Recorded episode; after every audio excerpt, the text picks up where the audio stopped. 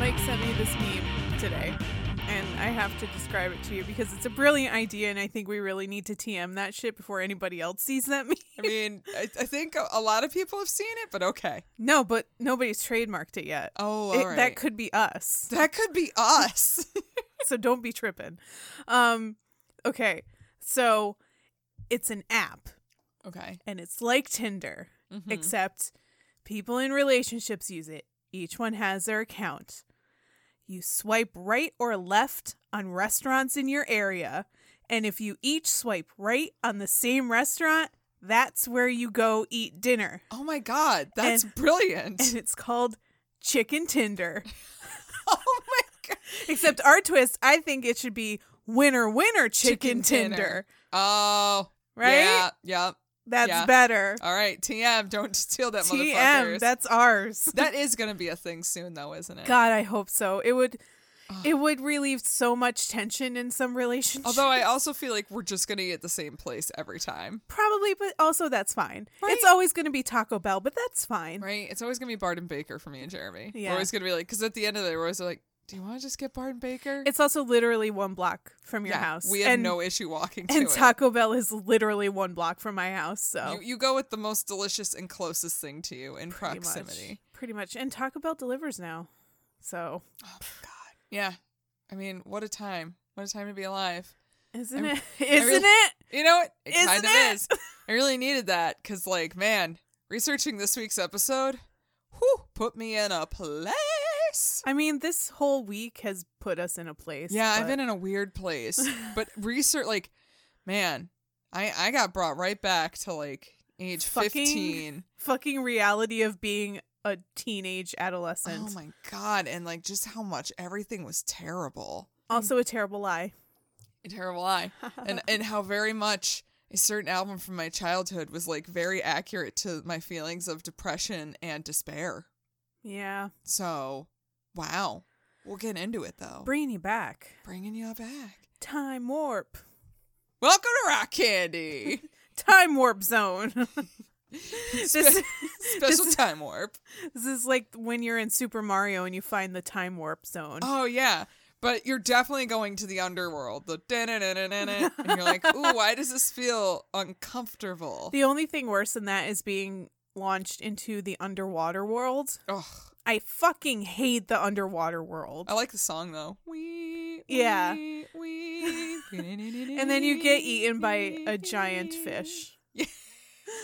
You just fuck your shit up. You're And like, the- I can't swim. And and the the and only- shoot fireballs. And the only thing you have to protect yourself is Tanuki Mario, and that doesn't help anything. You need the frogs too. oh, we are talking about very different Mario's. I'm talking about all the Marios at All this right. point. You're right. There you go. Every Mario ever. I, I don't discriminate between the Marios. However, I think um, number three is my jam. mean, yeah, yeah.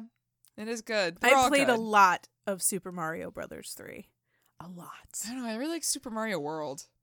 That was a good one. Is that uh Super Nintendo? Yeah. Yeah, I never went beyond regular Nintendo. I played it a couple times. I was like, no, this isn't for me. I'm going back to three. Yeah. No, I'm not really about this. You're a real Shania Twain about Super Mario and World. then I start back at three. Ha! Move over, Brian McKnight. God, Su- Super Mario One was cool, but like we gotta But- start at Mario Three. yeah. that's yeah, yeah. really what that song was about, wasn't it? Back It at one, was. he's like, "Well, let's go back to the first Mario, Yeah. guys." wow. Anyway, not what we're talking Then about. we're not today. talking about Brian McKnight. or Mario. I mean, but we are talking about the '80s and the '90s. yeah. Oh, we should introduce ourselves. I'm Maggie. I'm Ashley. we were born in the '80s and children of the '90s. Children Mm. Ain't that of the some corn. shit? Pretty much, Children of the Corn with a K. Malachi. Both, both the horror movie and the horror show that was Corn the band. So I mean, yeah. yeah, I was here for both of them. But anyway, horror shows can tie us into tonight's subject Nine Inch Nails. finally getting to Nine Inch Finally, we are getting to Nine Inch Nails. Nails. I was so excited when I like erased that off, Off the of list. off of my list on my phone. I was like, oh, I can take one off! Yay! We're finally doing Nine Inch Nails. I've been wanting to do Nine Inch Nails since the beginning, but I don't know. Like I'm- Everything else got in the way. everything else gets in the way. But also, again, at least part one, because yo, this is a two parter, Mm-hmm. has put me in a place. Man, like yesterday, like I was just sitting in the nook writing my notes, and Jeremy came in and he looked at me, he's like, Are you okay? And I'm like, I don't know. Trent mean, I Reznor got me am- feeling feelings. Oh God, like If whew. any man on this planet can make you feel feelings that you don't really necessarily want to feel, it's Trent Reznor. it's Trent fucking Nineties Reznor. Trent Reznor? oh my god. Let's get specific. Nineties Trent Reznor. Basically, any man with longish hair and sleeves that go over their thumbs is going to make me feel feelings. Or like the sleeves are cut off like way beyond the shoulder. And like put together with safety pins. Mm. Yeah. Mm. No, I mean He's like a feeling kind of man. he is. I'm here for it though. Yeah, no, I was gonna say looking at old pictures of Trent Reznor, I'm like, mm, God, I wanted to fuck that man when I was in high school. I wanted to fuck the shit out of him. And I did not realize until much later in my life that he was about five foot seven. oh yeah, he's short. He's very short. Mm. and like now, I don't know, like most men, I'm like, yeah, get get it, be a daddy, and I'm like, mm, I'm not feeling Trent Reznor daddy. Like as a friend, yes, but I won't fuck. I have Trent said daddy Reznor. Many, many times over, there is only one man on this planet that I would ever Oh. even consider calling daddy, and it is David Harbour. Yeah. Because he daddy. He is daddy though. anyway, Anyway, wow, segues, segues galore. Sorry about that, guys. One last segue before we get into the tonight's Oh, yeah. storytelling. We can tell you about the things that we're drinking. You guys want to know? And people who don't drink beer or cider, like we don't fucking care. too bad. If you want to know about wine and alcohol, you let us know, and we'll do Skip some research. 30 seconds ahead. So I am drinking from Hermit Thrush Brewery, Athenaeum. Athenaeum. Athenaeum. So close. I think we just got this because it was something I couldn't say. but there's there's a there's a thrush on it, which is a bird, and it kind of looks like a crow. Actually, it looks more like a raven. But either way, there's crows in Ugh. Nine Inch Nails' "Perfect Drug" video. Yes. Or are they ravens? we're You know what? reaching. I don't know. I'm reaching. I- you know what? either way, we're How about this? reaching. It's a really good fucking beer. It is a kettle soured pale ale, and it's just God, it's delicious. I think Hermit Thrush is one of my absolute favorite breweries yeah, pretty much because they only make sours and they're fantastic sours as they should Mm. be because they're very expensive. yeah, they are. So If you get yeah, them it's straight really from good. Vermont, they're not too bad. But yeah, once they get over here for some reason, it's like it's like you want to pay 30 bucks for a four pack, you go pay 30 bucks for this four pack, And you're but you're like, going to fucking love it. damn. Yeah, this one might be a contender for best beer of the year. Mhm. Mm-hmm. oh, and also I am drinking uh abandoned hard cider. Sure. their hopped version. The cool thing about this cidery though is that they go to abandoned um apple orchards around the Hudson Valley in New York Mhm. and gather all of their apples. oh, that and- explains the funky taste. yeah, That's why it tastes kind of funky. because they're they're haunted. It's haunted cider. they came back haunted. It came back haunt. Fucking did it, man. we did it. We did it. All right. Good night, folks. See All you right. next week. Hope you enjoyed the episode. we did it. But on that note, maybe we should go into it. Yeah. Let me get into this story because Okay. it's gonna We bring got you a lot places to again. cover. We do. Again, this is just part one of two. So many would argue before Nine Inch Nails, industrial just wasn't seen in the mainstream. But once they became successful with radio hits, this band would not only catch the average radio listener off guard with catchy hooks, it would also influence rock for years to follow.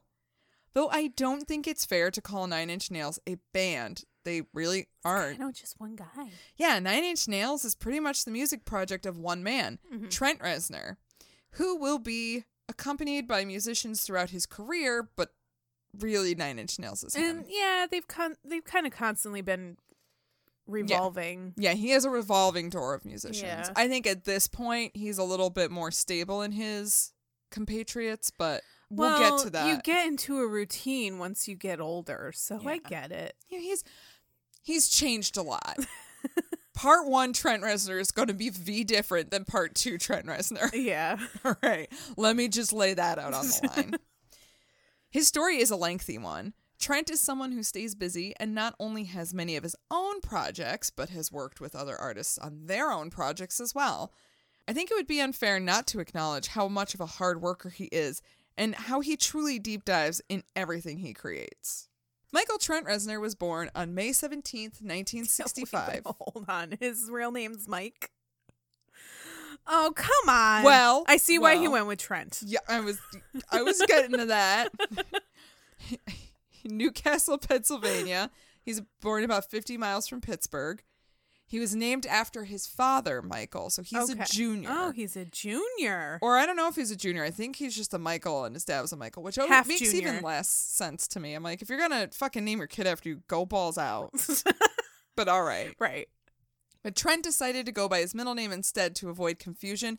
And like we said, it was the better choice. Yeah. Because, like we say every time, too, many, mics. mics. Yeah. Too many mics. Too many mics. Get rid of all the mics. I mean, no, don't get rid of them. The mic, current mics can stay. Just no more mics. No more mics. Yeah. Oh, were you thinking of naming your kid Mike? No. No, you're not allowed. It's uh, against the rules now. Trent took to music in his childhood. At the age of five, his grandmother had him begin piano lessons, which he showed an immediate aptitude with. Huh. In school, he got involved with band programs where he learned both the tenor sax and the tuba. Tenor sax and tuba. Yeah, he was a tenor Aw. sax and tuba babe. And actually, I failed to write this in here, but he and his sister ended up living ended up living with hi their grandparents because when they were younger, um their parents got divorced and his mom was basically like I can't take care of two kids. Mm, Yeah. I'm a single mom, like this isn't going to work. Yeah. So, he ended up being cared for by his grandparents. What year was he born?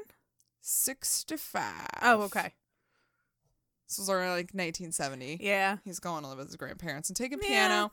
He goes in through school. He learns tenor sax and tuba because he joined all the bands like Mhm. jazz band and marching band. Two babe. Two babe. Tuba babe. He's a two Two babe. babe. but he didn't limit himself to just instruments. He also became involved in theater at school, starring in shows like Jesus Christ Superstars, Judas, and The Music Man as the main character Harold Hell.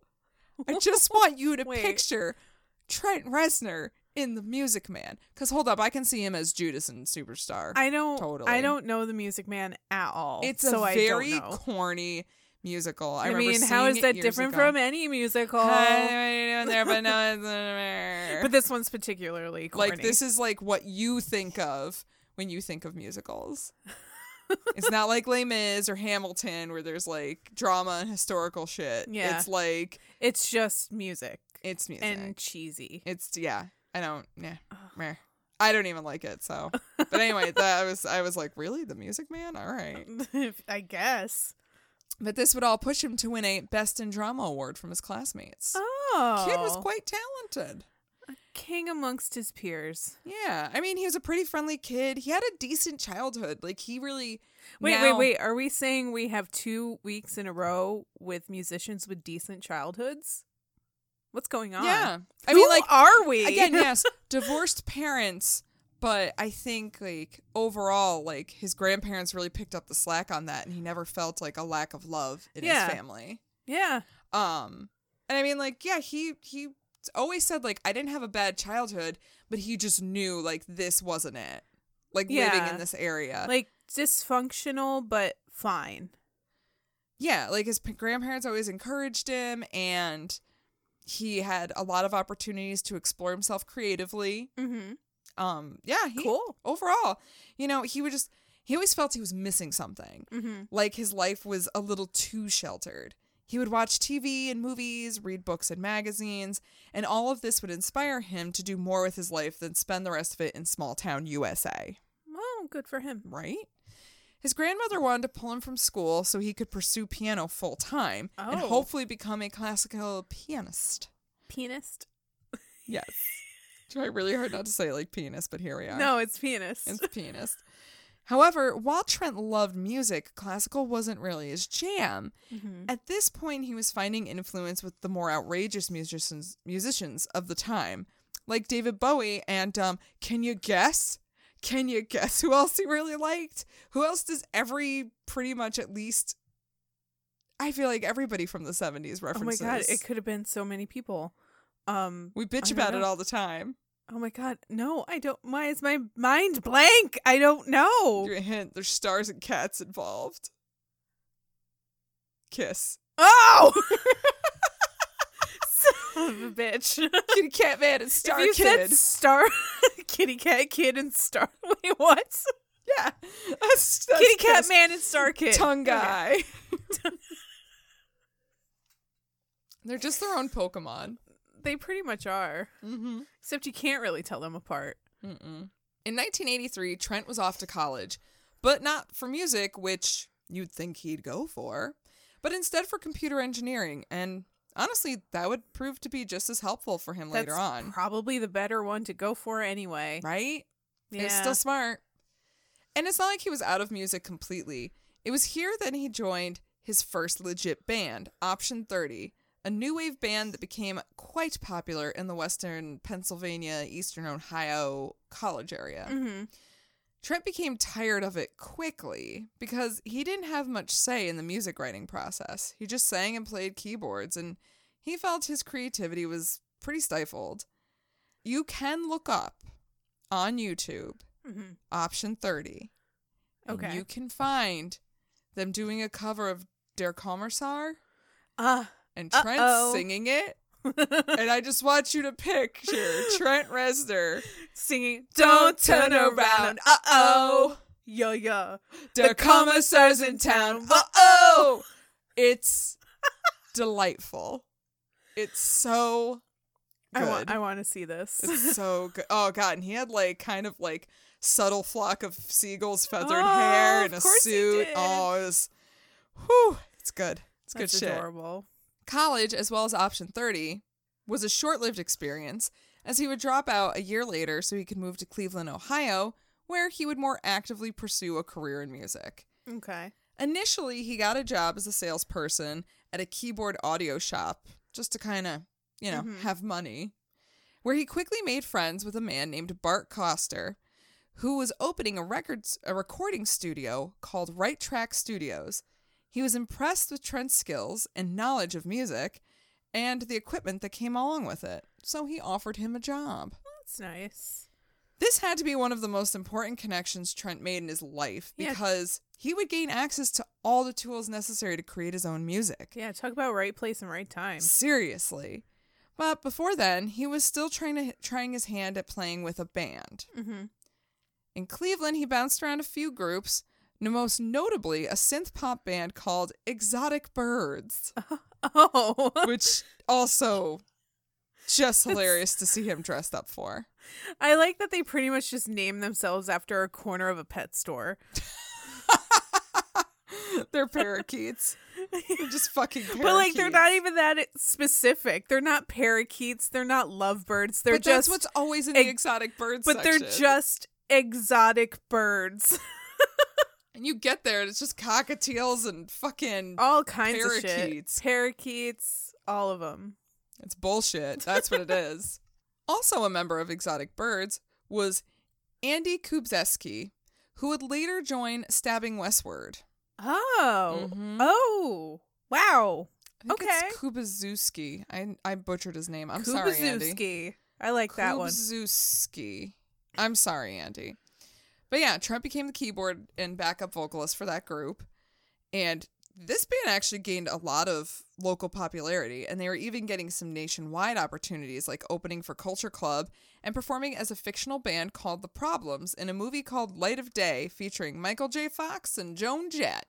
Oh, we talked about that in our Joan Jett episode. Yeah, I don't remember that, but sure, we did that. Yeah, we definitely did. And everyone said that she was pretty good at acting for a rock and roll lady. Oh, wacky. Wacky. Look at this wacky lady.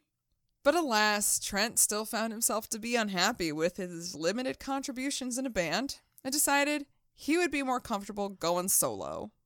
Good for him. Good for him.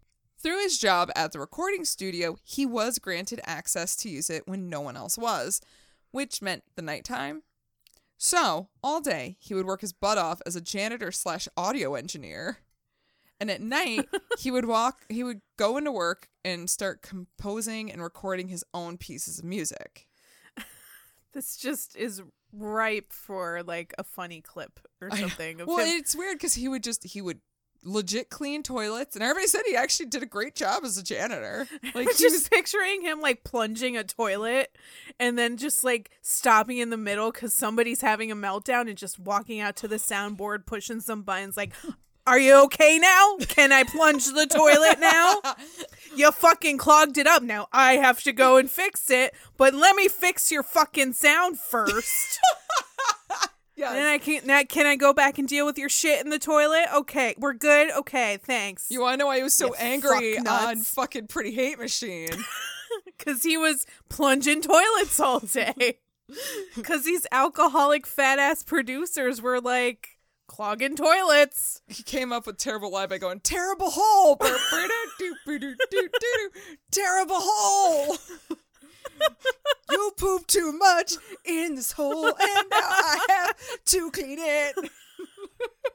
Those were the original Those lyrics. are the original lyrics, guys. We did it. Oh, God. The- also, the original lyrics for Head Like a Hole. Sick of this hole! Sick of I'd rather die than plunge in this hole. Yeah. could I just could someone out there please remake all of the songs on Free Hate Machine to be They're about all being about- an angry janitor? Trent Reznor, Angry Janitor. Album dropping soon. Oh man. All right. So initially he tried to put a band together to help him through the process, but he was never able to find quite the right group of musicians to capture the sound he was going for. So, inspired by Prince, he played all the parts himself and then put them together. Yeah. I did not realize that Prince did that, but Trent was like, I read once that Prince did that, and I said, I'm gonna do that too now. There's quite a few bands that do that. Yeah, I Um, mean, Dave Foo Grohl. Fighters. Yeah, Dave Grohl Yeah. did it on their first album. yeah. A lot of peeps are like, I'll Devin just Townsend fucking does do it. Like everybody does it. Everybody does it. They're like, I'll just fucking do it. He played the keyboard and guitar himself, and then for drums, he used a drum machine and samples. And he used the sequencing on a Macintosh Plus and went really heavy on the synths for like a very electronica sound. The result would be his demo called The Purest Feeling, containing a handful of early versions of songs that would eventually end up on his first LP. Okay. And I you can find this on YouTube and I listened to a good chunk of it and some of these sound really fucking different. Huh. Like down in it sounds way different in the demo than it does. Like it almost sounds like a disco song. Also about plunging toilets. Now That's, he is that's down in from it. plunging the toilets to being a musician. He was down in it. It was. Now he's up above it. oh my god. His whole first album was just about shit, He guys. Really guys, it was really just about how much he hated being a janitor. we found the real thing about Pretty Hate Machine. See? The hate machine was the toilet. it was pretty. Or 'cause was cleaned it that so one well. guy that like just ate shit and just shat all over the place? Oh god! And he was the hate machine. It, it was all. I think Trent was the hate machine. He's like, I can't, I cannot with this shit machine anymore. Coming up with a name for the project, he came close to calling it the Crown of Thorns, but instead opted for Nine Inch Nails because, as he said, it sounded menacing, catchy, and could easily be abbreviated. Mm-hmm. Yeah, Crown of Thorns is a little too Jesus-y. Yeah, I think he was kind of going for that to like freak people out. So when he's talking about nine inch nails, is he talking about kind of like the nails that nailed Jesus to the cross? See, there's a lot of conspiracies like that one, or that it's about Freddy Krueger's long nails. And he said, I- nah, it's none of those. It's just because I thought it sounded cool. Because I always imagined it as like, you know, the lady in the Guinness Book of World Records with the longest nails. That's all I ever pictured. That's that's also. But now when you fair. say crown of thorns, I'm like, maybe it's a Jesus reference. yeah, the, some people have speculated that, but he's said no. It, it really was just because it sounded cool, All right. which is plausible. I mean, he was only like, fuck, twenty maybe around the time, like Yeah. maybe early twenties. Yeah. So he could have just been like, that sounds cool. and I mean, for what it's worth, Trent will prove throughout his entire career that he is very good at marketing. Mm-hmm. He understands branding, he understands what he wants his branding to look like and like what his sound is. And what's good for the brand and what's not good for the brand. Exactly. Like he is a very uncompromising person when it comes to people getting their people getting trying to get a say in like how to package something or how to make something look. For him, it's like he could make the cool Nine Inch Nails logo. Mhm. It's synonymous. Like you can see it and you know it. Like he understood that that is important. Yeah. You know, someone seeing that a mile away, they're like, "Oh, that's Nine Inch Nails." Yeah. He wanted that kind of notability. Trent got himself a manager in John Malm, who was the former manager of Exotic Birds. At Petco? at Petco. oh my god, here's the manager of the exotic birds section. Oh, the band? No, at Petco. Trent made friends with him. At, he was looking for uh for kibble for his doggos.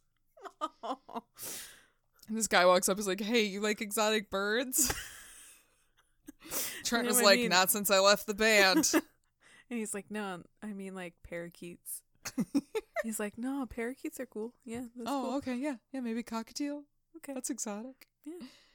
So John shopped the demo around until he finally got an offer from a label called TVT Records. Trent then reworked the songs off the demo, as well as creating some new tunes to put on the debut album. He worked with a few talented producers for this, including an idol of his, Mark Ellis, not related to you, No relation to me. better known as Flood. Definitely no relation to me. He has worked with the likes of U2, New Order, Depeche Mode, among others. So he's made a That's name good, for himself. That's a good roster of electronic bands. Right? Like that's that's totally up Trent's alley. While the synth sound was popular, they initially felt that the songs were a little too upbeat and wanted to go for a more dark and raw sound. So they discussed getting real drums on the tracks, but ultimately everyone agreed it sounded better with the drum machine and samples. And this is where I can really relate to Trent because Trent's like, I fucking can't drum. Please don't give me a drum. I have zero beats in this body. I mean, uh, he's never said it, but the fact that he doesn't ever play drums leads me to believe Homeboy is like me, and it's like, oh, please don't sit me in front of a Yeah, drum. I I'm g- gonna have a panic attack. I cannot do that. You want me No. to clap and stomp my foot at the same time? No. It's, not gonna happen. It's not happening. I'm not. sorry. there have been a few times where Trent will play drums once in a while, but it's minimal. Yeah.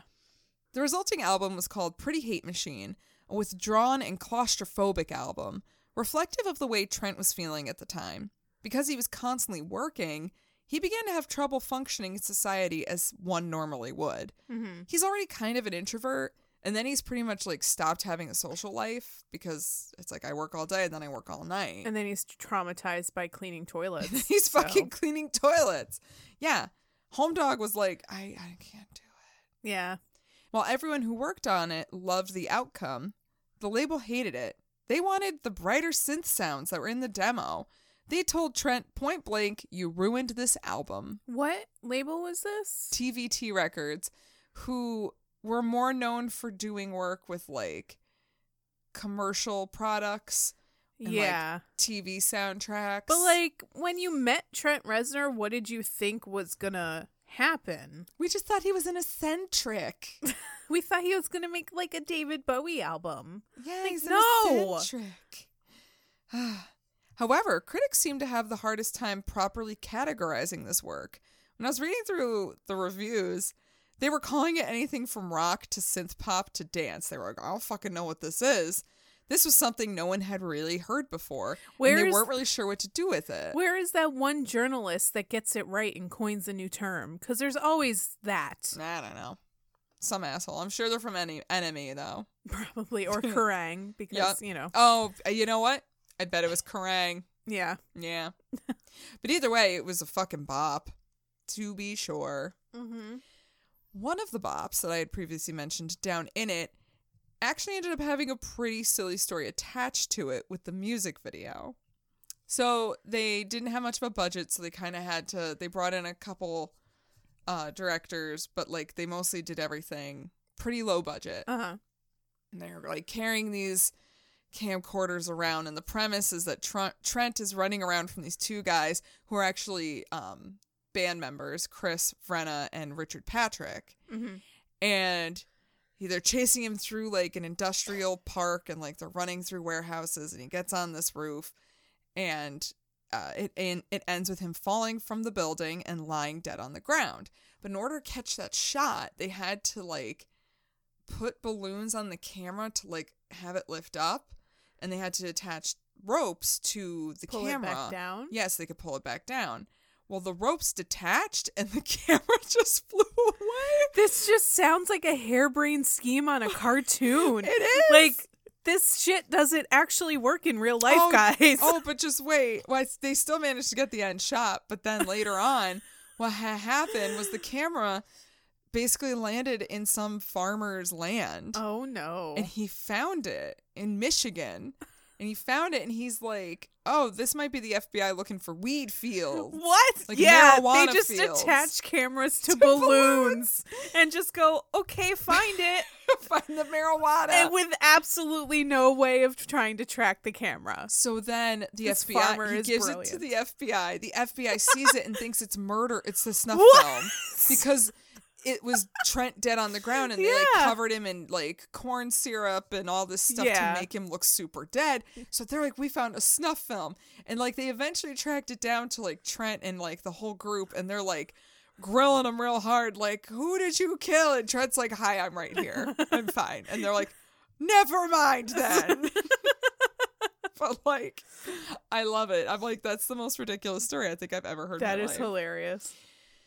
Overall, Pretty Hate Machine was well received, and he toured it with a consistent band alongside acts like Jesus and the Mary Chain, as well as gaining a spot on the 1991 Lollapalooza tour, Oh, which I think was the first one. I was gonna say, is that the I think inaugural? that was the inaugural. inaugural, Lollapalooza. Inaugural Palooza. Despite the success Nine Inch Nails was beginning to see with this release, it seems that Trent was having issues adjusting to a life of fame. Fan base was growing, and many, including the label, were wondering when are you gonna be releasing your next record? when did he release that first one? So, Pretty Hate Machine was 89. Okay, that's what I thought. And There- this was before grunge was grunge. Right, like, I think it was And I- happening simultaneously. I mean, the the grunge was baby. Yeah. Although some critics tried to be like, I mean, like lyrically, he's not really bringing anything new to the table because grunge is already doing this. No, pretty sure you're wrong. but But whatever. I think they meant. I think that was a review from the EP that's coming out next that I'll get to. oh, okay. But yeah, because they at were- that point, Nirvana had kind of come on the scene. It would be ninety one. Yeah. Um, and then Pearl Jam and Soundgarden were making noise Right. around then. But I, it, I still don't think they're comparable. I don't. I know. don't think they're comparable at all. But Uh, I think they both invoke that feeling that I'm sure Gen Xers were feeling that at super the time early late 80s super early 90s like i'm fucking frustrated because like the and 80s were life bullshit. sucks yeah and Reagan we, was bullshit. and we have nothing to live for kind of bullshit Yeah, pretty So. much. There was massive amounts of pressure from TVT to not only make the next record, but how to make the next record. They were trying to tell him oh, how it please should sound. tell me how right? how What should i do producers my he should job use, like everything, tell me how to do my job you assholes right? And if we've learned anything about Trent at this point, it's that he does not like someone else putting their dirty fingers all over his creative process. yeah So that wasn't going to be cool. He began to fall into a deeper pit of misery and depression. After a pretty terrible experience opening for Guns N' Roses, oh no yeah, on a tour for a few of their shows. no Yeah, Trent was at his wits' end and wanted out of his contract. Like, it was a terrible, like, who I don't thought know- that would be a good idea yeah, I forgot whose idea it was because I was reading about it and I was watching a video about it, but it was fucking terrible. Like, they were booed at. I mean, think about Guns N' Roses fans. they're assholes Think about Pretty Hate still, Machine. Oh, Still, Yeah, Guns they're N' still Roses fans are still assholes. Sorry, guys. You're assholes. Maybe you're not. You know what? Let us know if you're one of those not asshole Guns N' Roses fans. But yeah, overall, um, it was a bad experience. People were like booing them and throwing shit at them, and they're like, "We don't want to do this anymore. Can I go back with Jesus and the Mary Chain? I think that works better." I want to go home. want to go home, guys.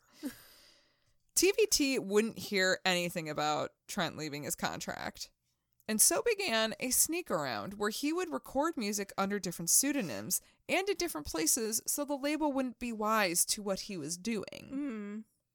And while this was going on, his manager John was working to move Nine Inch Nails to a better label situation. I like this manager. Right? He This- learned a lot working at PetSmart. He learned a lot from exotic birds. I mean, who didn't? Ultimately, he got the band moved to Interscope Records when Jimmy Iovine managed to buy out Trent's contract from TVT and then gave him his own label within um, Interscope. Interscope called Nothing Records. Yes. Initially, Trent felt like he was involved in some kind of backdoor deal since he really had no say in what was going on.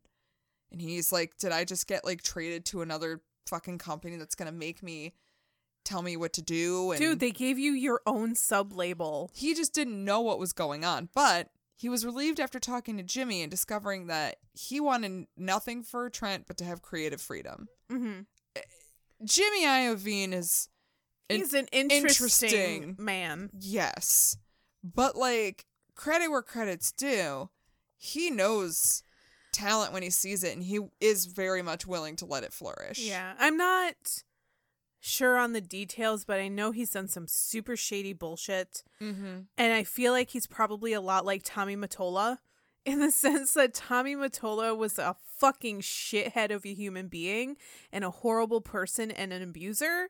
But musically, he did amazing things for people's careers. Mm-hmm. I don't know if he's So- I don't I wouldn't say I don't get the feeling of abuser from Jimmy Iovine. Yeah, no, I, but Tommy, I, I, don't bet know. he's got like that slime Yeah. bucket you I gotta don't- have to be a fucking manager of a Yeah. record label. I don't know how deep it goes with Jimmy Iovine, but I know how deep it goes with Tommy Matola. right. Well, I will say I I actually learned some stuff about Nine Inch Nails from the Defiant Ones documentary on HBO, and that's Mhm. pretty good. Yeah, And it does give you an idea of who Jimmy Iovine is, and yeah. it's interesting. But I mean, he's the head of a record label. Yeah, so I mean, he's at the end gonna- of the day, he's you gonna can't- do gross shit. Oh yeah. And so it was under Nothing Records where he released his first EP, Broken. It contains eight tracks and was once again produced by Flood. At the time, Trent was going through a tough breakup, and he was worn thin from dealing with record label BS, feared that success would have been seen as selling out, and overall was just exhausted from anxiety and depression. The music and any art accompanying it would put the despair and tortured soul of this man on display. Huh. Yeah. Like broken, when you do a deep dive, you're like, shit, this man is not happy. Something is wrong, Yeah. and he needs help. He needs a hug or 50. I don't know. Maybe an ice cream sandwich. And it's funny, Um, as a kid, I didn't appreciate Broken that much. I didn't really like Broken. And now as an adult, I definitely really like Broken, actually. Full disclosure: never heard of it. It's really good. Um, You probably know I- Wish because Wish came off of Broken. Don't If recognize you the heard name, it, but- you would probably be like, oh, I know this. I'm just I'm full stop just a casual Nine Inch Nails Right. fan. I'm I've never taken a deep dive or anything. I love the fragile. Yeah. I like the downward spiral. I really liked with teeth, and that's pretty much all I've really gotten like super into. So yeah, Yeah. I think that's like pretty on par for most people. yeah. But uh, if you heard Wish, you might know it just because that's one of the ones that became a pretty popular single for him. Mm-hmm. But anyway, so Broken really loses the sound of synths and is much harder than what came before. The lyrics are critique on society, mostly shouted by Trent, and a showcase of him shedding any shield he had on before, so you can experience his true angst. Like, holy shit, this man is hurting. It's clearly a stepping stone for what's going to come next. Like, oh, if you listen to Pretty Hate Machine, Broken, and Downward Spiral back all to makes back sense. to back, you're like, yeah, this checks. oh this no, is taking me on a journey that I'm- I don't know if I consented to go on. I I don't think I was ready for it.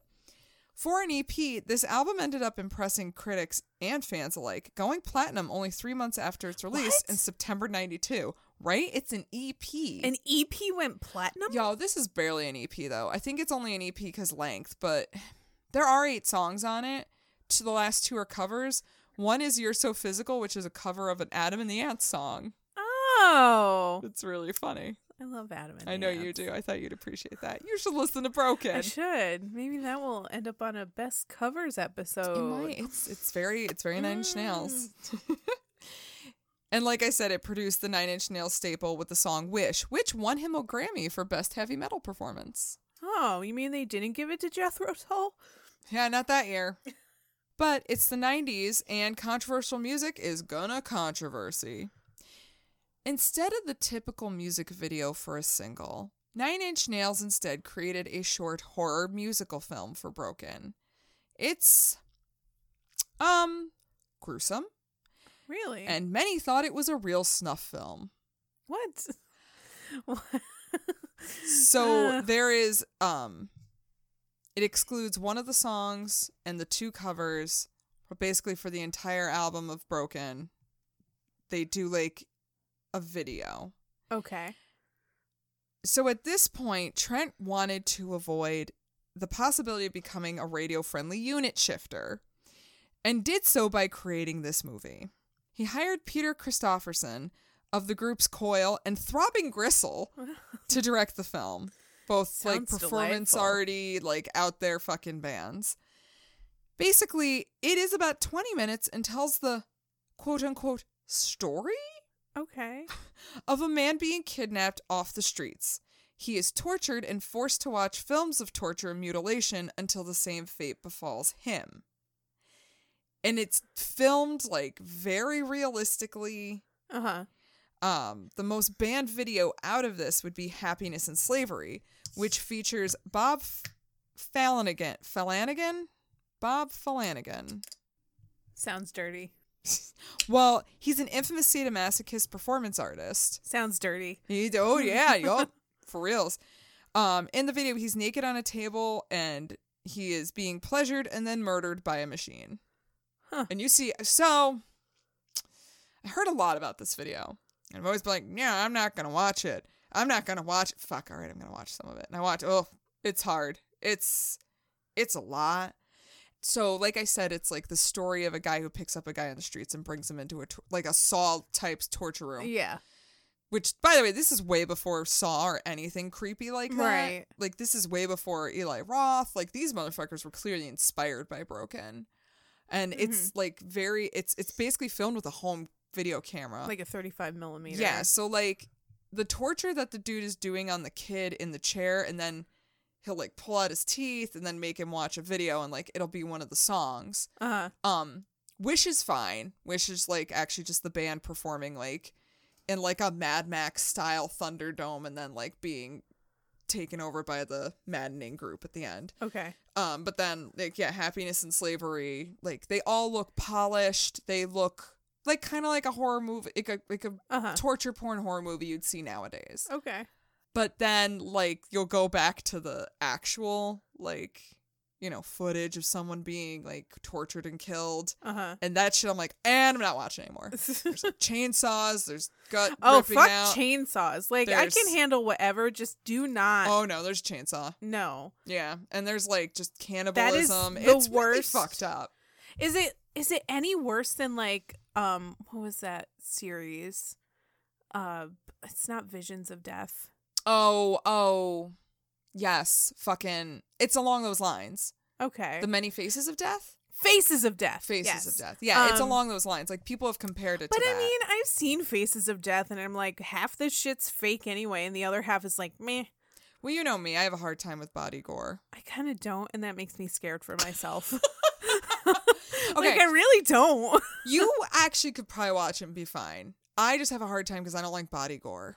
yeah. Like I don't mind it in a slasher film because it's the super only fake. the only thing that like weirds me out is like sexual stuff that's involved that's Yeah, like I don't mixed in think- with the gore. happiness Then and I'm slavery like, would freak you out. "Mm, I don't like this because this it gives is me weird. you see everything. This gives me weird feelings, and I don't like it. yeah, men wouldn't like watching Happiness and Slavery either. Ooh, they does- do some things to those dick and cast- balls. Oh, Yeah.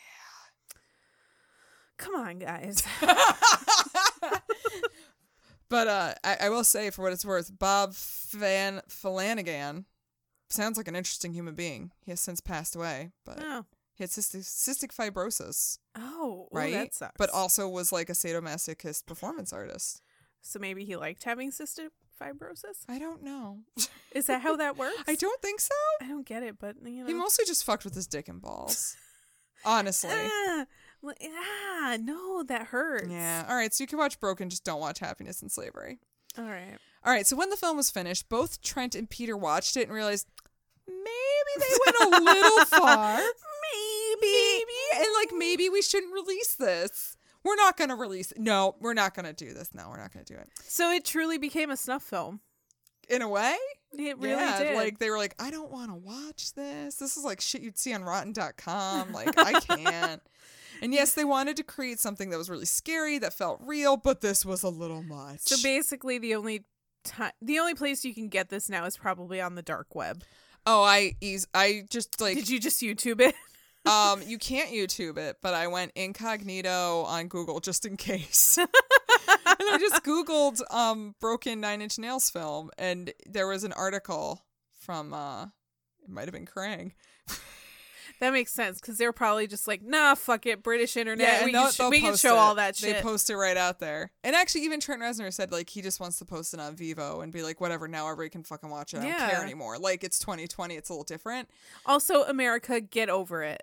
Get over the dick and balls. Get over the weird gore. just don't watch like, it. But, if you like, don't want to watch it, then don't watch it. um, it was funny though because even though they're like, we're not gonna show it to people, you know, like we're not gonna release it. Trent's like, I'll still make some copies and circulate it with my friends, and it Give it totally to got my leaked. friends.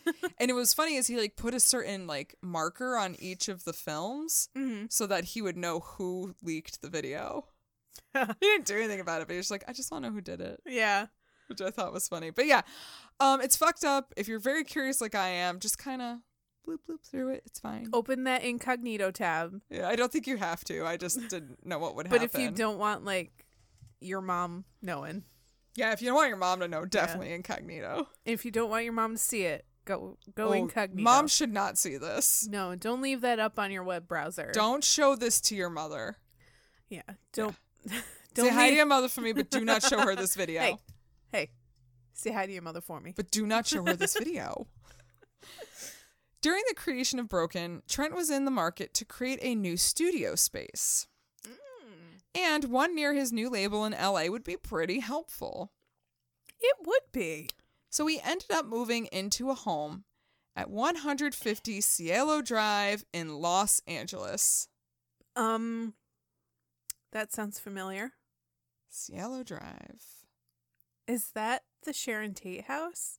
Oh, it is the Sharon Tate house. The former home of Roman Polanski and Sharon Tate. The Did he know that? location Where Charles Manson and his followers began to end the summer of love with the murder of Sharon Tate and her four companions. That's the Heelter Skelter house. that is the Heelter Skelter house. Heelter Skelter?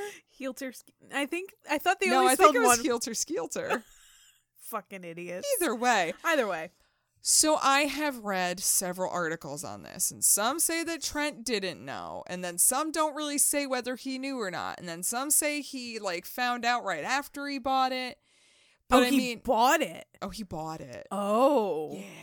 I did not know Oh yeah, he did. Um, he was a, at a pretty low point at this point, and uh, just becoming all-consuming with anything dark and filled with symbolism of society breaking down. He wanted to use this house as a way to explore humanity's obsession with the moralist parts of society. You know, like serial killers and true. that. So that makes crime. me think he did know. he knew. I don't know if he Something knew before happened? buying it or if he knew after buying it and just embraced it. Okay. But either way, like he did embrace initially Uh huh. being in this home. Yeah. Also, if you're really into like ghosty shit, there's a really great episode of Ghost Hunters where they investigated this house, and it will make you shit your pants. Shit your pants.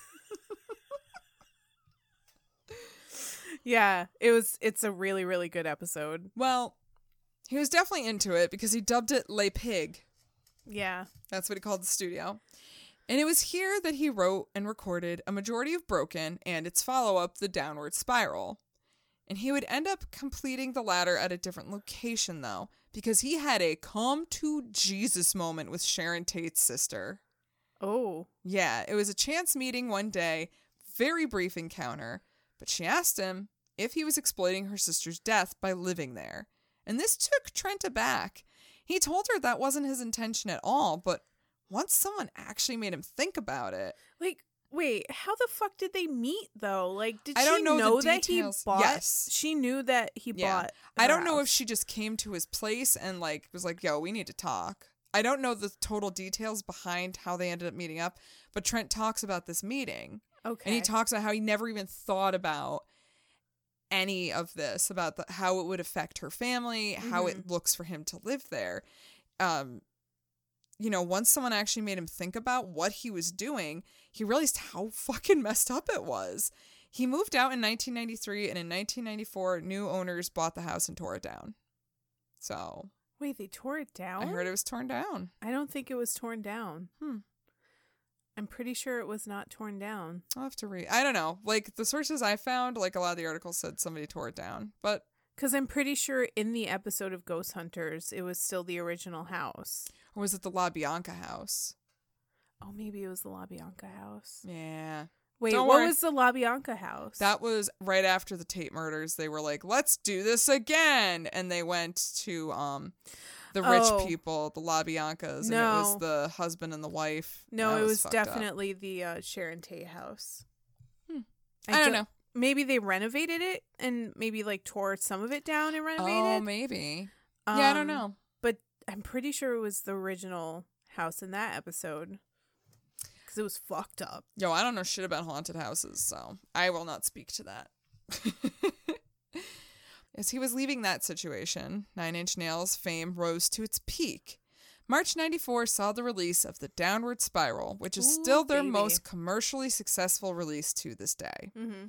A concept album that explains the downward spiral of a man who is dealing with depression and addiction and ultimately kills himself in a search for a sense of peace.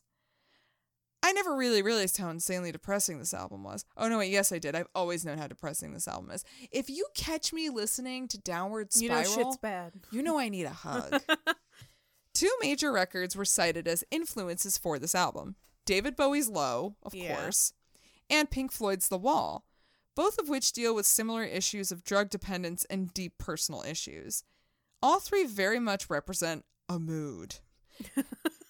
I'm going to say that mood probably deals with mood. helplessness, frustration, apathy. I somewhere in kind of feel those. like all of us have been slowly, like very, very slowly listening through all of the downward spiral for the last four years. Yeah. Yeah. It's finally kind of sort of ended, but now we're just feeling like dejected and f- no energy whatsoever. And we're just Yeah. like, fine.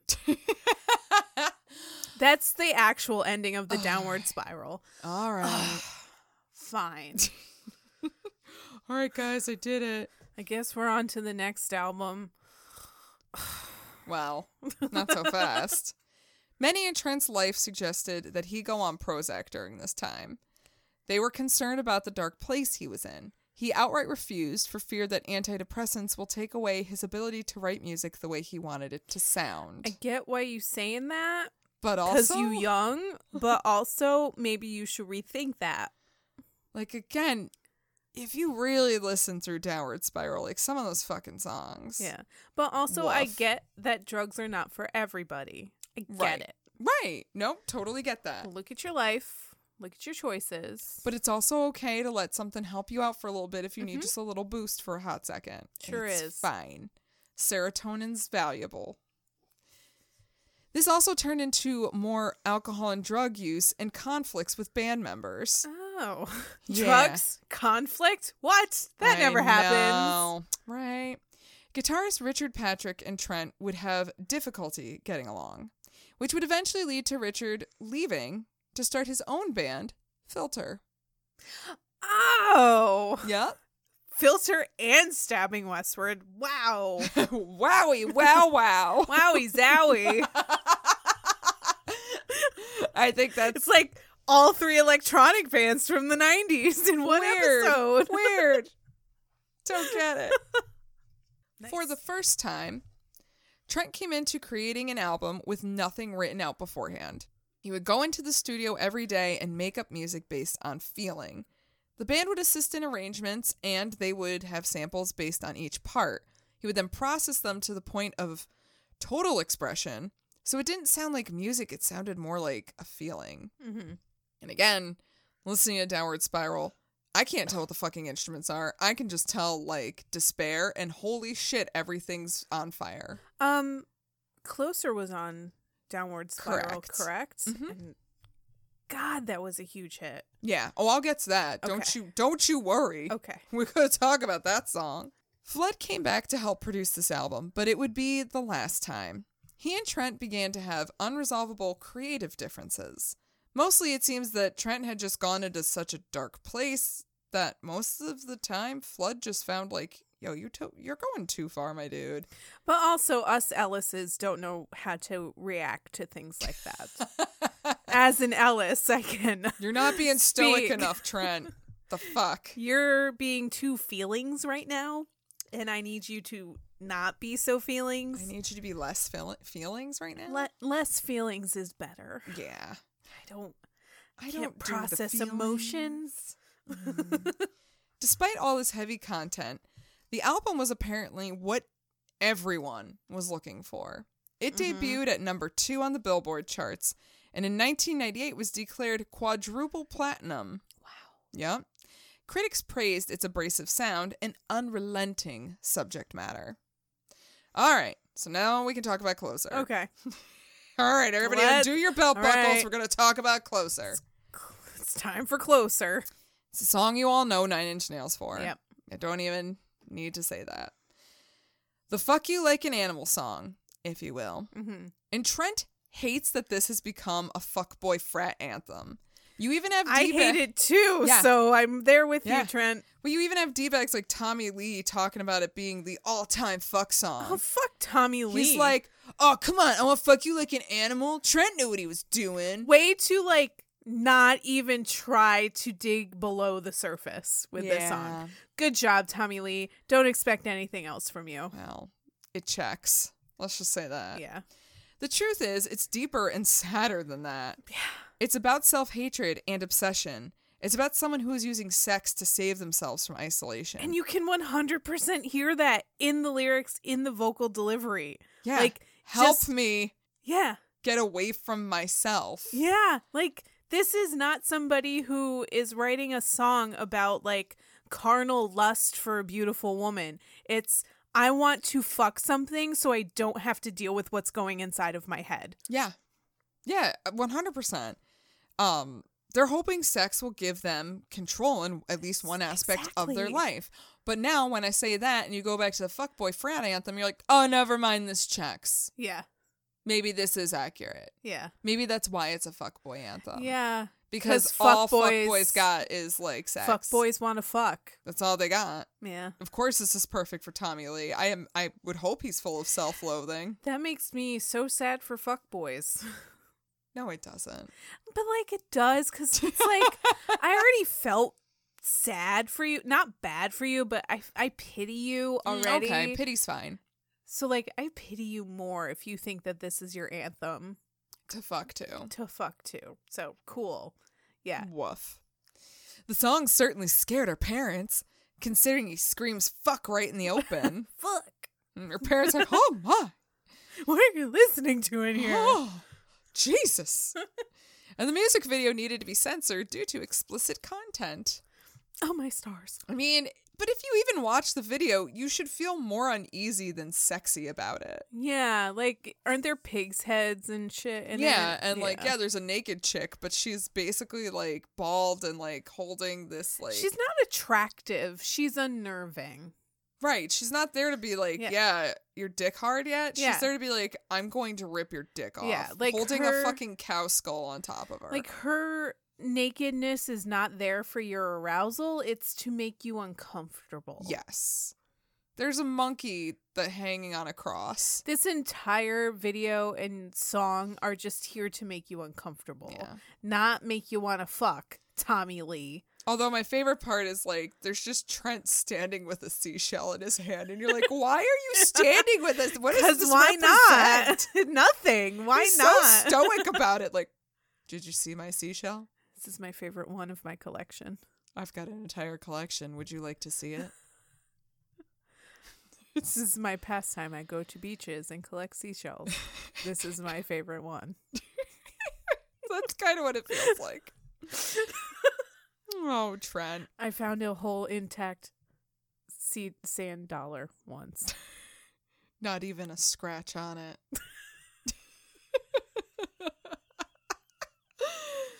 if you shake it, you can hear the sand.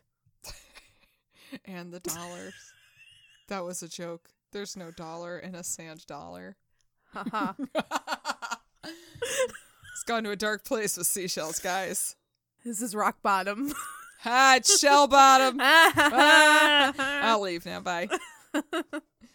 Another song to bring about controversy was Big Man with a Gun, which somehow got flagged by conservative Christians as an attack on U.S. conservatives by claiming that it was a metaphor that they were having some jingoistic agenda. I want to rip my brain out of my skull. Cause it's during the whole like censor thing and like Tupac and Snoop and they're all on Interscope and everybody who's on Interscope at this point, the conservatives are just trying to find a reason because they're I've, I don't know trying to shut Interscope down. I don't even know, but they're like, did you hear Big Man with a gun? This is clearly accusing us of being jingoistic with our wars and blah blah blah. And it's like, no, actually, this is one of the few songs that's nah. This is about fucking. This Actually- time it's actually about Actually, fucking. It is, but it's it's still a negative song about fucking because it's basically he's basically making fun of like big men. You know, I'm a big man, I have a big dick, and I'm gonna fuck you with it. Uh huh. And, like it's kind of making fun of that gross m- toxic male culture. It's making fun of rape culture. It's Mhm. like, but it is actually about fucking. So like, this time it is. sorry, conservative. But also, isn't that telling that conservatives are like, hey, they're making fun of us? And it's like, aren't we though? Aren't we? I also think it's funny that anytime a musician comes out with a song that actually is about a gun being used like as a weapon around this time, especially with people like Tupac and Biggie and people who actually owned guns Mm-hmm. and are unfortunately synonymous with guns.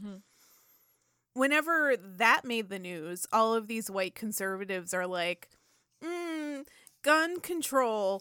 Mm, they shouldn't have guns. Why are they shooting off their guns? They shouldn't have guns. But now the same fucking people are out there like, don't take away my guns. I have an American right to. It's in the Constitution. I have a right to have a gun. Well, it's because they're white and they don't Yeah. like black people. Yeah. Yeah, I said it. Fight me. No, I'm not going to fight you. I'm going to agree with you on that. Cool. I like that. Several months after The Downward Spiral is released, Nine Inch Nails performs at the lame attempt of Woodstock 2, Woodstock 94. Oh, oh, yeah, that was bad. Still not as bad as Woodstock 99. no, not at all, but also not great. Not great. That solidified them as a mainstay, at least as far as rock music goes, and skyrocketed them into popularity. Trent felt the pressure to perform from all sides. To create a follow up that would hit this level of success again, he began to fall deeper into addiction, just in time to do an intense amount of touring. Cool. Yeah.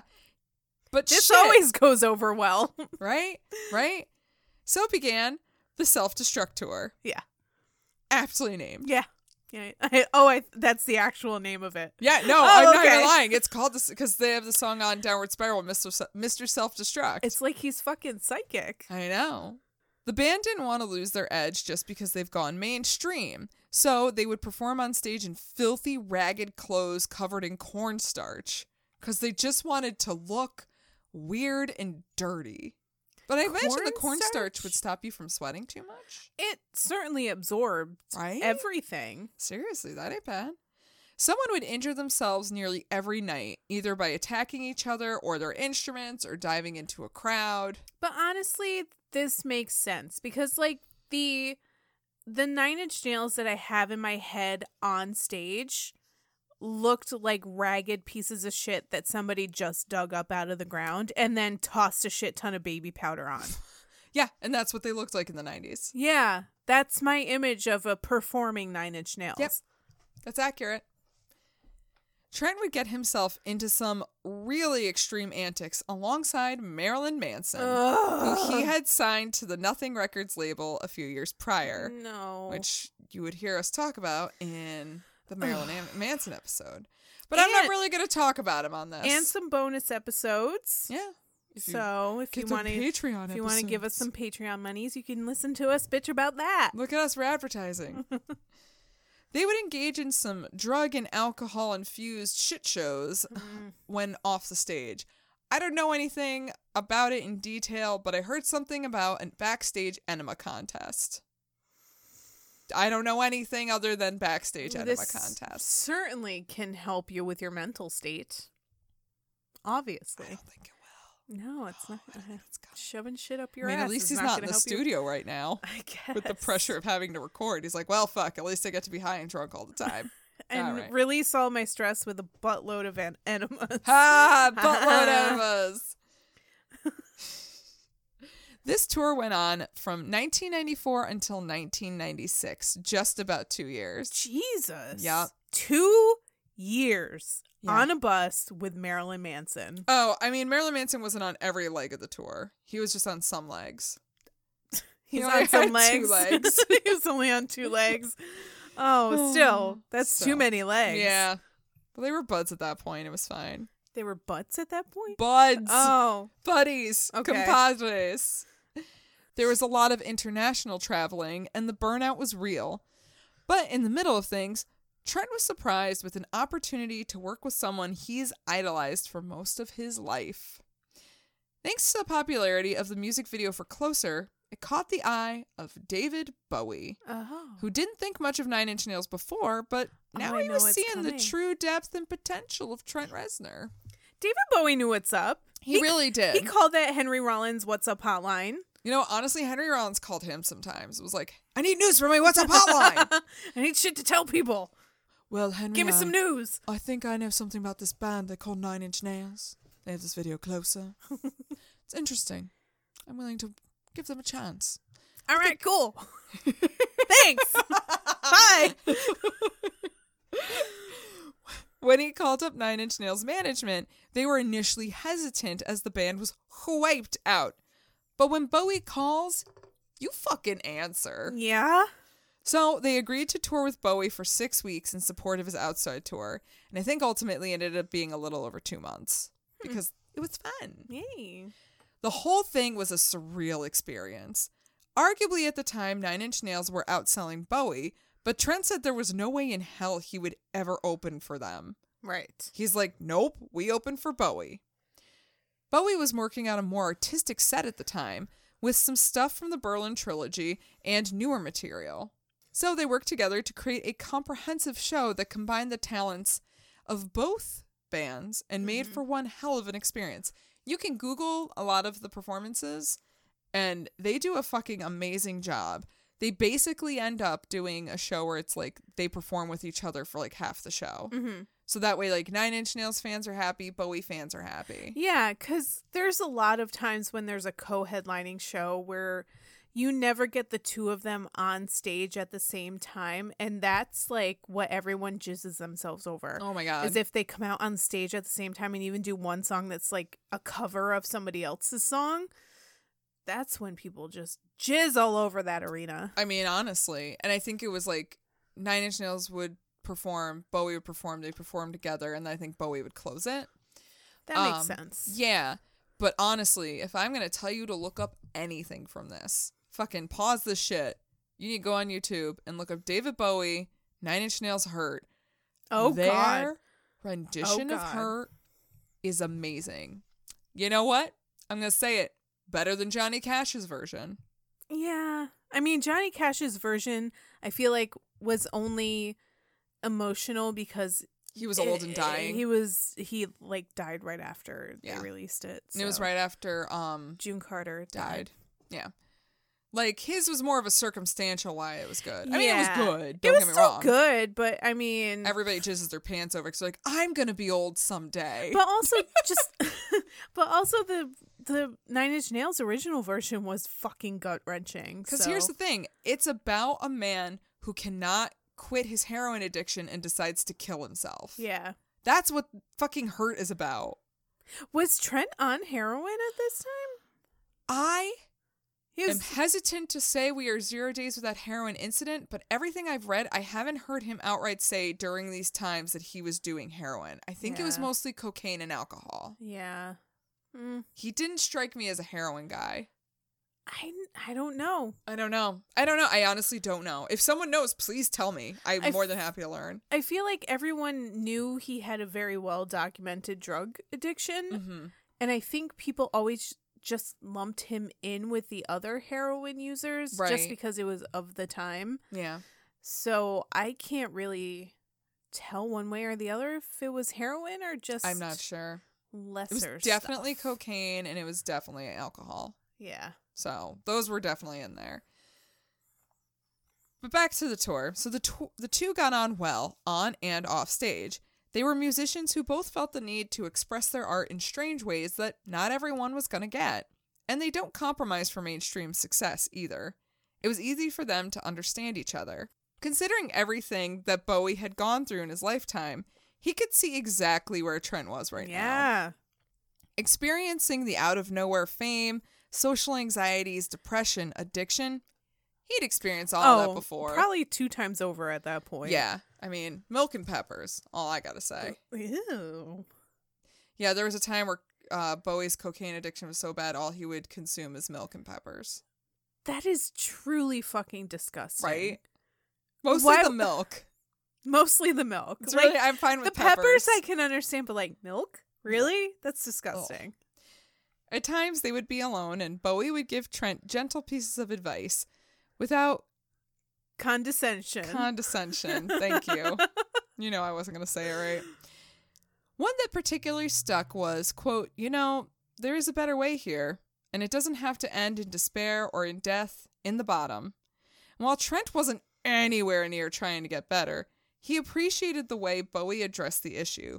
Years down the line, it would prove useful. And Trent would contribute him getting clean to Bowie yeah. or he would contribute Bowie to him getting clean. That's it. That's how you say that. But no, the point he is, would yeah, contribute him getting clean to David Bowie. irregardless, Same diff. We know what you mean. yes. So, god damn it, David Bowie's a fucking treasure. But until then, homeboy's still gonna be a mess. Yeah. Even still, Nine Inch Nails was beginning to get more and more collaborations with established types. Of course, he and Bowie couldn't tour and not do a song together, Right. and so came "I'm Afraid of Americans," which I'm would afraid end of up Americans.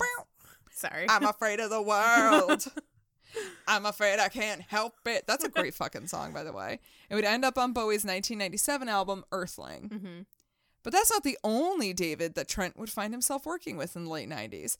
He worked with David Lynch on the soundtrack for his film, Lost Highway. ah. Yes, he created instrumentals for certain scenes, and most importantly, he wrote a song for the soundtrack, and probably the second jam Nine Inch Nails is known for, Mhm. The Perfect Drug. Yes. And it's funny that it got so popular because Trent really doesn't care for it. Yeah, that's right. He's Wait, did Yeah. you pick this for our music. Yes, our if music you- video um episode of uh, when we were with our friends at Writer's Bagel Basket, Yes. you can go check out that episode. That was one of my picks for a music video, That's right. and I discussed this there. But um, yeah, he, he said it's like he doesn't hate it, but it's like one of his least favorite pieces of it's work. A throwaway song. He for wrote him. it for a soundtrack, and he feels like it comes across like that. No, I don't think it does at all. No, I don't either. But I guess I can see like through Trent's eyes, being like, "Ugh, "It's just some commercialized piece of crap." I'll write a sweet hook, and then, and I mean, like again, boy knows how to market. Boy knows how to write a fucking hook. Yeah. But also, this is probably one of the most jarring songs Yeah, that has ever been as popular as it was. yeah. Like- Closer and Perfect Drug are probably the two most pop centered like Nine Inch Nails songs, like the ones to get pop play. Yeah. And yeah, they're very jarring. Yeah, like the um truncated um strings Yes. in the very beginning. Yes. Yeah, that's so like what am I listening to? What this makes me feel so uncomfortable. This is sending like vibrations of darkness through my body. But also I like that shit. so I'm like, Ooh, I no, like do it." it again. Keep doing it. Um, I like it. and even like the the way he delivers the lyrics the way he delivers his vocals is very like just blurring blying it out at you Yeah. just like there's all of my fucking lyrics just blah with all of these crazy strings in the background like Blah lyrics. i don't think it's very mainstream at all and yet it's somehow managed to be a huge hit Right. I mean, I don't think closer is mainstream. not at all I mean, But I guess it's in the beat and the hooks, but But I feel like all of like our hot topic brethren were just like sitting up straighter a little bit when that came out, you know? like, oh my god, is this on a pop station? Do I Like- like pop music? Do I need to go get the soundtrack? Holy fuck. I think you do. Actually, Lost Highway. Do great I also soundtrack. need a new pair of underpants? I Oh, think you I do. definitely do. Yeah. Especially after watching that music video. Oh. Mhm. The, mu- so the music video they made for it was very gothic, based on the illustrations of Edward Gorey, telling a tale of a man grieving the loss of his son. Which, okay, that's not as sexy, but it was pretty glossy with a high budget. I think it's kind of funny that they based it on Edward Gorey because Edward Gorey has like this underlying, like super dry kind of horror um sense of humor. Yeah, to it that I don't really get with that video. but I Oh. get where they got inspiration from Edward Gorey. yeah, I think they just want to look like Edward Gorey, but they didn't want to be Edward. but it, Gorey. it was like it was like Edward Gorey through the Dracula vector. we're gonna take Edward Gorey, but we're gonna turn him into Dracula. Exactly. And then we're gonna turn him into Dracula. That's all Rob Zombie. There's a bit of Rob Zombie in that with like the green absinthe. A little bit, yeah. Hopefully it's not Manseth. Oh god. Oh god. Don't buy Mansynth. Nobody wants a Mar- Nobody asked for a Marilyn Manson No. absinthe. Don't Nobody. give that man money. No, I'm Mm-mm. I'm morbidly curious to see how it tastes. yeah, I mean, if somebody buys it and wants to like have us taste test it, I It's- will. It- it's probably gonna burn my esophagus. It's gonna just be li- burning licorice. Ugh. I like licorice, but I don't want it to burn my esophagus. Yeah, yeah, no.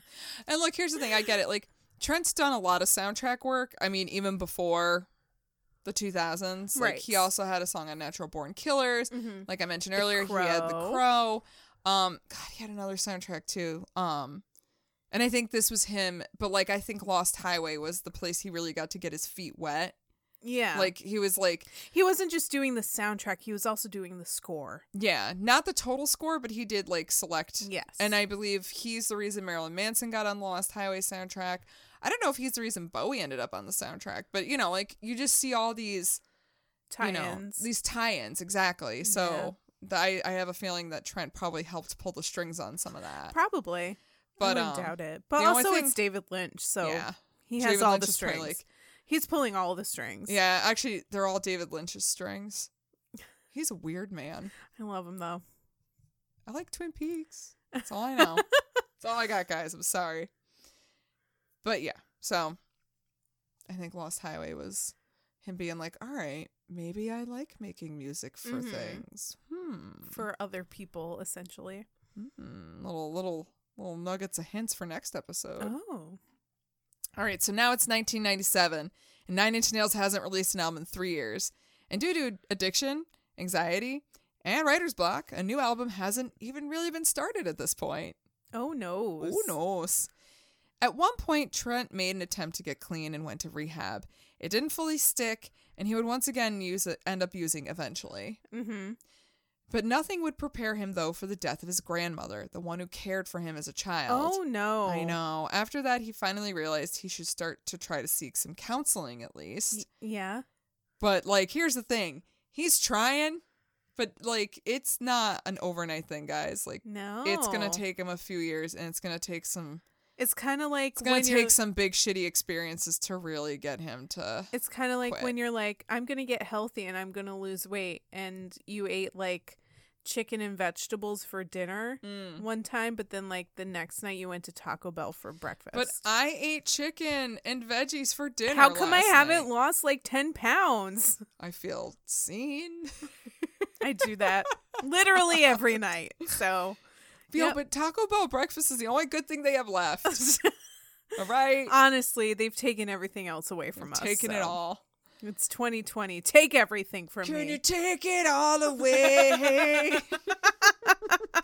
2020 puddle of mud. I mean, honestly. it would become plain for Trent to see the downward spiral was a self fulfilling prophecy. yeah. He couldn't shake his addictions, he was miserable, and he felt lost. Making a new record was the scariest and most daunting task, one that he wasn't sure he was up for. But he went to task anyway, in his studio in New Orleans, with a new lineup of band members and a new producer in tow. They were about to embark on the unknown.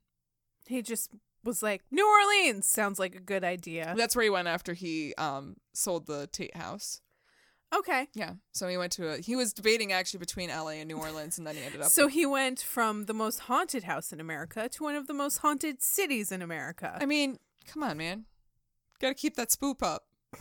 Spoopy times. Trent Reznor is spoop. He is. He's like Eliza Minnelli musical. Trent Reznor is spoop. In the 80s, he had Liza's hair. It works. Yeah, he did. Yeah, he did. And will they will these efforts prove to be fruitful? Well, you are going to have to tune in next week to find out. I think we're gonna be disappointed, but I'm not. I mean, no, like we're you and I are not gonna be disappointed. Critics are gonna be disappointed. Most everybody else was disappointed. Yeah. But we can talk about that next week. Yep. on part two of Trent Reznor. I mean, Nine Inch Nails. It's really just Trent Reznor. Synonymous. It's uh, you know either or. Mhm. I actually had a really hard time trying to figure out what I wanted to name the episode.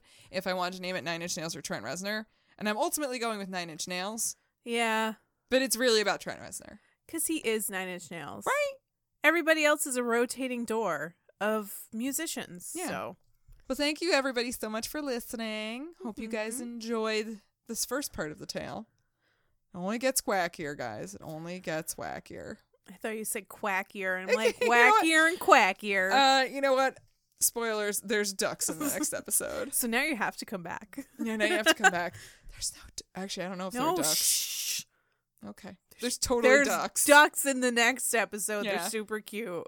We're basically, yeah.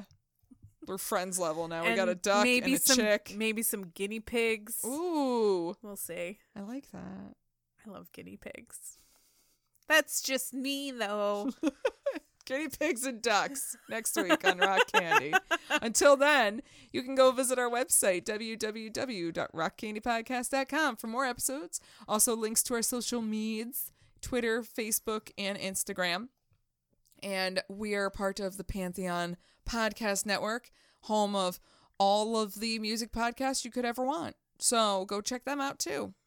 That yeah. would be helpful yeah. And if you want to give us some monies, you can do that. if you want. if you want to if you don't that's fine too we can we can deal Yeah, just please download our music or our episodes. God damn it. yeah that's all we really care about but also if you want to give us money you can on patreon And then you get more episodes. yeah it's patreon.com slash rock candy podcast if you sign up we will send you some awesome swag Swag, swag, swag. and you get a free new video or f- Episode? I keep wanting to call it videos too.